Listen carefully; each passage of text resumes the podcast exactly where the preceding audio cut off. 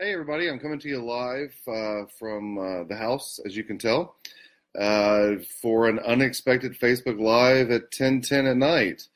Uh, but I felt that it was so important to discuss these issues um, and to uh, allay some fears that I'm hearing uh, that I wanted to get on this late and and do a Facebook Live. I'm not my normal energetic self. You'll have to forgive me for that, uh, but uh, the energy is just never the same, uh, or hadn't been the same.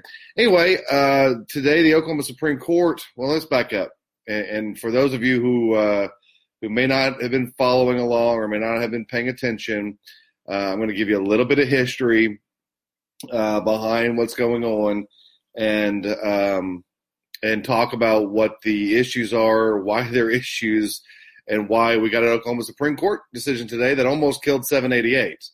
Uh, so uh, I'm letting people jump on because I want to be able to explain this so everybody can follow along. So forgive me uh, for uh, for stalling a little bit, but people jump on pretty quick, and we're already at 75 or so, and it'll keep going. So we'll uh, we'll go ahead and start. As many of you know, uh, some months ago, quite some months ago, some people, including Ryan Kiesel, who was the is now the former director of the state ACLU.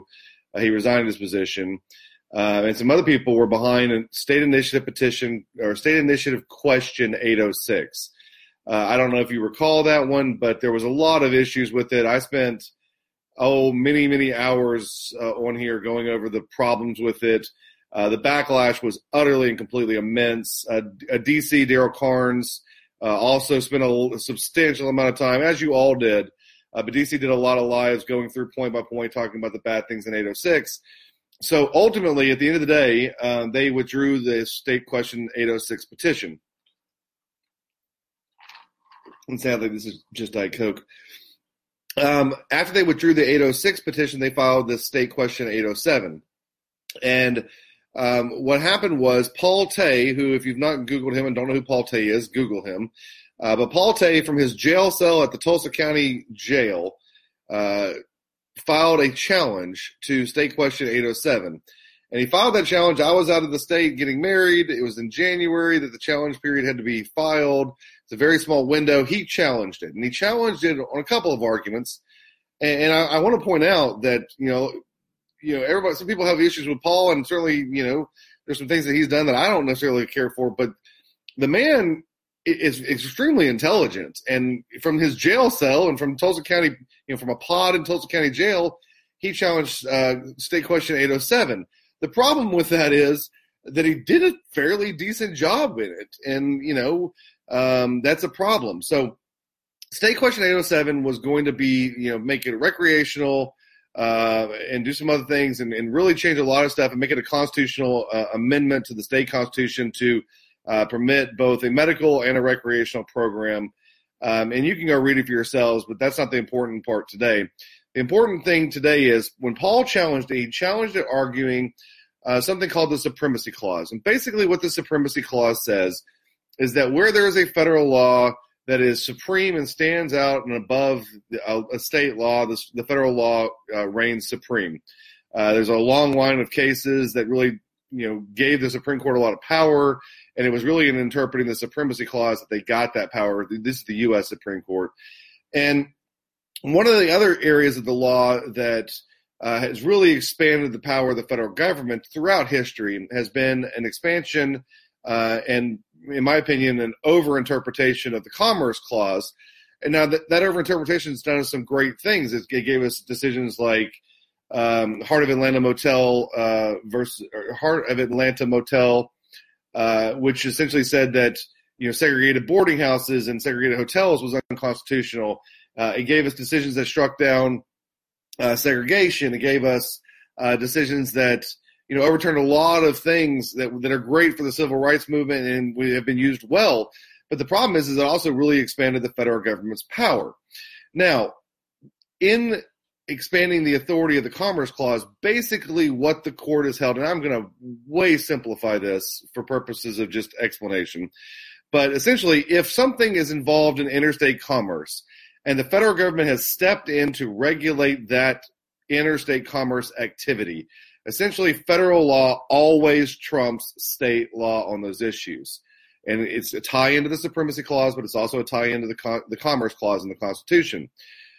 So what Mr. Tay argued was that federal law and the Controlled Substances Act uh, is, is, passed because it has ties into the interstate commerce, commerce between state to state, uh, and also argued that uh, because the federal government has passed the Controlled Substances Act, that the Supremacy Clause equally prevents a state from authorizing uh, statutes and activity which is contrary to federal law. Mr. Um, Tay, again, on notebook paper, handwritten with limited access to research, you know, filed this challenge. We finally have a decision on 807 today. And it, 807, and this is going to sound weird, but I am extremely, extremely happy that 807 survived Paul Tay's challenge uh, on this issue. The reason why I'm happy that it survived the challenges on this issue is because if it had failed in this issues, 788 dies with it. And that is something that everybody needs to understand. And it's something I've been harping on about the importance of why we don't need to have these challenges and battles in court. We don't need courts making law. This came very close to killing the entirety of 788 today. If the, if the vote had gone slightly different, if we'd had uh, essentially if we'd had one person switch a vote, we were in a really big big problem. If two people switch a vote, we lose it. Um, there was an abstention as well. Um, so we had big problems, and we have big problems. The way the Oklahoma Supreme Court works is those positions uh, are. Uh, are, are essentially for life unless they resign or they retire, etc. So right now we we now have a court that we kind of know what they're going to do, but those positions are continually replaced as people retire, leave the bench, die, whatever. So we we literally face a situation where we don't have much of a leeway in you know what's going to happen. I mean, think about the recent Supreme Court decisions we've seen where you know Gorsuch uh, ruled one way and, and, and, voted with the more liberal uh, justices, and another one where John Roberts voted with the more liberal justices. The sway and change of one vote can mean a lot on a Supreme Court because it's usually fairly on a lot of issues it's fairly close. And now we have an issue that's clearly a fairly close issue uh, in the Oklahoma Supreme Court. So I'm glad that 807 survived in that if they had struck it down for the challenged reasons, they would have killed 788. So this is why I want to talk about this now and I want to bring this up now because essentially what the Supreme Court said by agreeing that 807 can proceed barely is they said they can go collect signatures. Now look, none of us want 807. None of us want, you know, 811, 813, whatever the other ones that are out there, they're all terrible. Nobody wants any of them. But what we need to ensure, and, and 807 scares me because that group has money behind them. And, and look, they've had some advocates behind them. I think they've lost most of their advocates uh, that were behind them originally. I, I, think that most of them have abandoned ship. Uh, but I, I, don't know that to be the case. And you guys know who I'm talking about. I'm not going to mention names here, but I think, you know, I, I know of at least, I think two of them at least have left. The third one's sort of up in the air. I don't know where he stands on things, but we need to make sure that this 807 group doesn't pay for signatures. Think about the you know when you were voting last election when 788 passed you were also voting on an eyeglass bill and basically the eyeglass bill if you remember was going to allow um, optometrists to operate inside of big box retailers I called it the Walmart uh, optometrist bill or optometrist petition because essentially what happened was Walmart came in, completely funded the signature collection uh, on that and got it on the ballot. Now, and ultimately it lost on the ballot. But the fact of the matter is that shows very clearly that money and paid signature collectors can get things on our ballots. So, as if they decide, if these people behind 807, first of all, they need to, you all need to understand and, and hold them accountable that they are essentially jeopardizing everything we have in 788 if they run this thing. Uh, and try to get signatures on this thing. Same for anybody else running an initiative petition that has anything to do with medical marijuana. They're again setting it up for future court challenges, which we could have different people on the Supreme Court. We could have a change in opinion. We could have not Paul Tay arguing for the other side and get a well-funded uh, opposition, which could you know argue it better and, and sway some votes uh, with some other areas of the law. The point being, we need to make sure that 807 does not get, none of these get enough signatures to even be presented to the Secretary of State to be put on the ballot. Because once that happens, once the signatures have been presented, additional challenges can then be filed. And the filings are always with the Oklahoma Supreme Court. Challenges could be challenging ballot signatures or challenging signatures, the number of signatures, the validity of signatures, etc. Additionally, you can challenge what's called the ballot title, which is the basically the description of uh, the initiative petition. And some of the ones that are out there, like 813, I think it's 813, has a dear God, go read that thing. It's ridiculous. Um, it, it's it's clearly not a successful ballot title, but all of those things could be challenged with the Oklahoma Supreme Court. Every time these issues get brought back up, the Supreme Court has an opportunity to re-rule on these issues. Now, in the law, we have something fortunately called stare decisis, and stare decisis basically says that courts are going to follow the precedents of other courts. However, that is not always the case. Um, and, and, and a lot of times, especially in state court cases, that is certainly not always the case. So we, you know, yes, we have stare decisis, and they can essentially go, well, hey, the court's already ruled on that. That is the rule. You know, might nobody, you know, we might have some issues with it, but that was the rule that was laid out. We're going to follow it. But there's no obligation that they absolutely unequivocally do so. So we need to protect and make darn sure that we do not let 807 or any of these others get enough signatures. That is paramount importance. And, and I urge you to go read that opinion. Please, please, please go read that opinion and focus on and scroll all the way down and look at the number, look at the dissents. And I did a separate post on this too for people who want to read it. But read the dissent, read what they have to say because this is scary and this is close. And this is why I was so freaked out and trying to get involved. And if you guys remember, the Supreme Court refused my opportunity. I, I made a request and argued that I wanted to brief this issue because this is why I wanted to brief this issue. This is what I was scared of, guys. Um, I didn't want to mention it because I didn't want to give anybody, you know, any additional arguments. But Paul had some compelling arguments. I mean, he could have done a better job in articulating them. He could have done them with some better case law. But it was a scary argument uh, that he was making that that could have prevailed and came damn close for a pro se incarcerated uh, opponent. Paul came awfully freaking close to killing 788. And, uh, you know, I think Paul kind of understood that what he was doing could kill 788, and maybe Paul didn't care. Don't know. But at the end of the day, the people who were behind 807 one of them was the former lawyer, head lawyer for the ACLU for the state of Oklahoma. He damn sure should have known the consequences of what it was he was doing and what the potential challenges and risks could do to a challenge on this issue. And they did it anyway. The other people who are running the other petitions are risking it all. It's, I've, I've, I've done everything I can do to make it clear. I'm depending on you guys to make it clear and to put pressure and ensure that if you guys see people out for 807 or whatever – that you let protesters know so we can encourage people who you know that they're approaching to not sign 807 not sign 807 not sign 807 not sign 807 and again if they run this my guess is they're going to run it with paid signature collectors because i damn sure don't think they're going to get any support of the movement uh, and the patients um, and i want that's why i want to do this video. I want to make damn sure they don't get any of uh, those support uh, because 807 will also equally, in my opinion, kill the damn program if it gets passed. So we got we got we got two potential problems. The Supreme Court could kill it on a challenge again, or 807 could really really hurt it. So either way, we got to make sure that this doesn't happen. So read the opinion, read the dissent. I want you to read the dissent because that's the argument that I'm talking about that could have prevailed here. You can read the obviously read the opinion as well, but the dissent and read what they argue and you guys decide where you would have come down on that issue. You don't have to be, you know, an expert attorney to understand, uh, you know, what they're talking about and what they're saying. And, and read it. They, they made the dissent make some compelling arguments. And again, that's why this issue scares the bejesus out of me. So, with that said, um, we survived barely uh, today. Eight seven eighty eight is alive and well. You know, I did my post yesterday. I think it was yesterday, day before on where we're going, the lawsuit that was filed, working with OMA on the regulations. Um, by the way, y'all throw some love to Travis Kirkpatrick. I had a conversation with him yesterday, and the man just seems exhausted. Uh, that's the director of OMA, if you don't know him.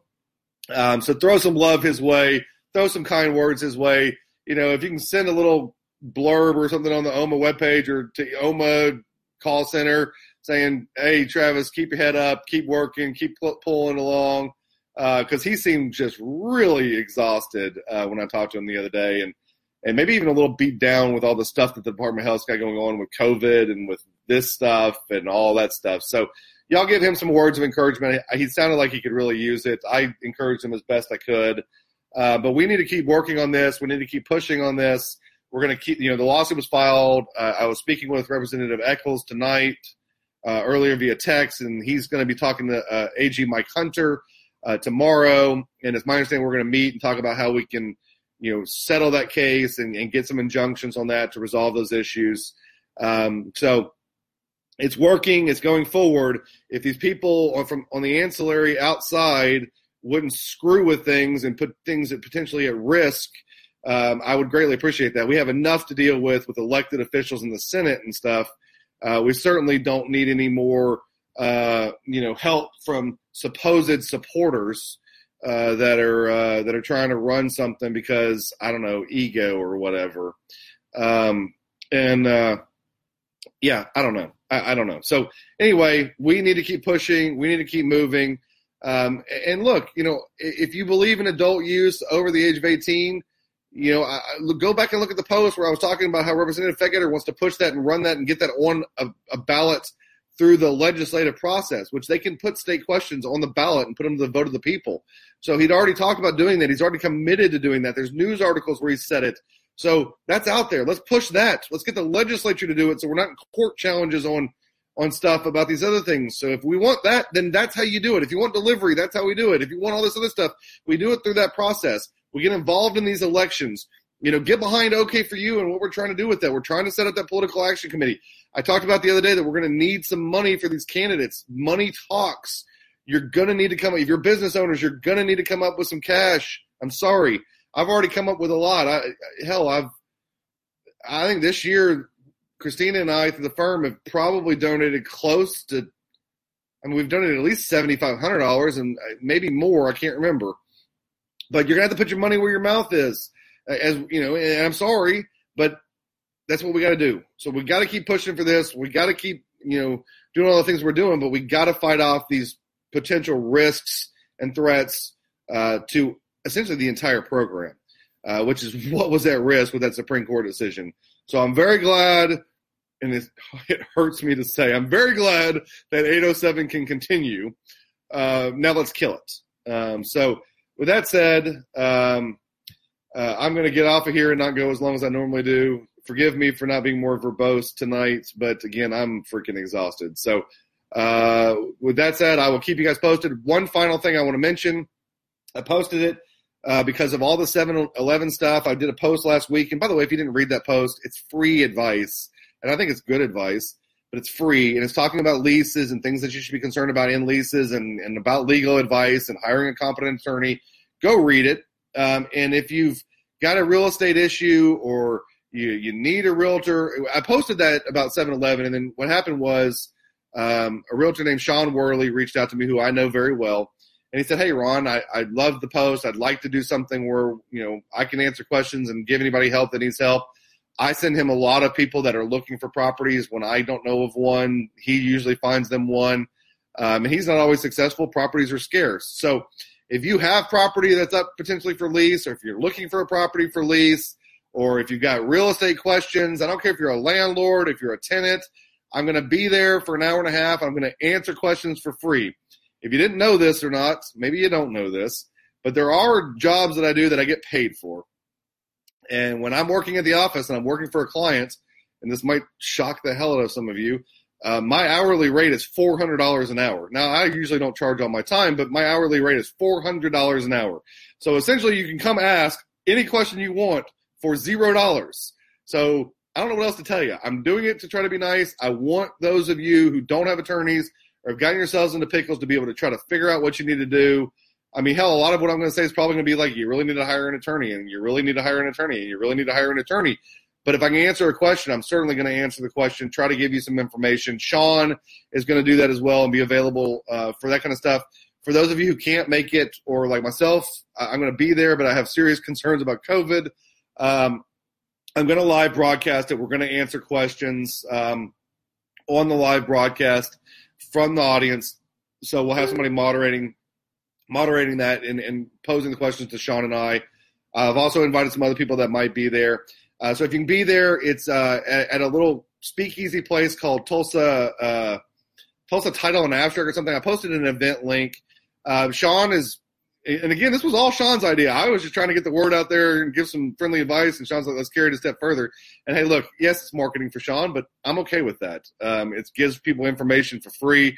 And I like doing that on occasion as well. So if you, uh, Boston Title and Abstract is the name of the place. It's in Tulsa. We'll be live streaming it, but Sean's paying for some more d'oeuvres and for, I think, champagne, he said. Make sure you RSVP so he's got a count on how many people they need to be ready for.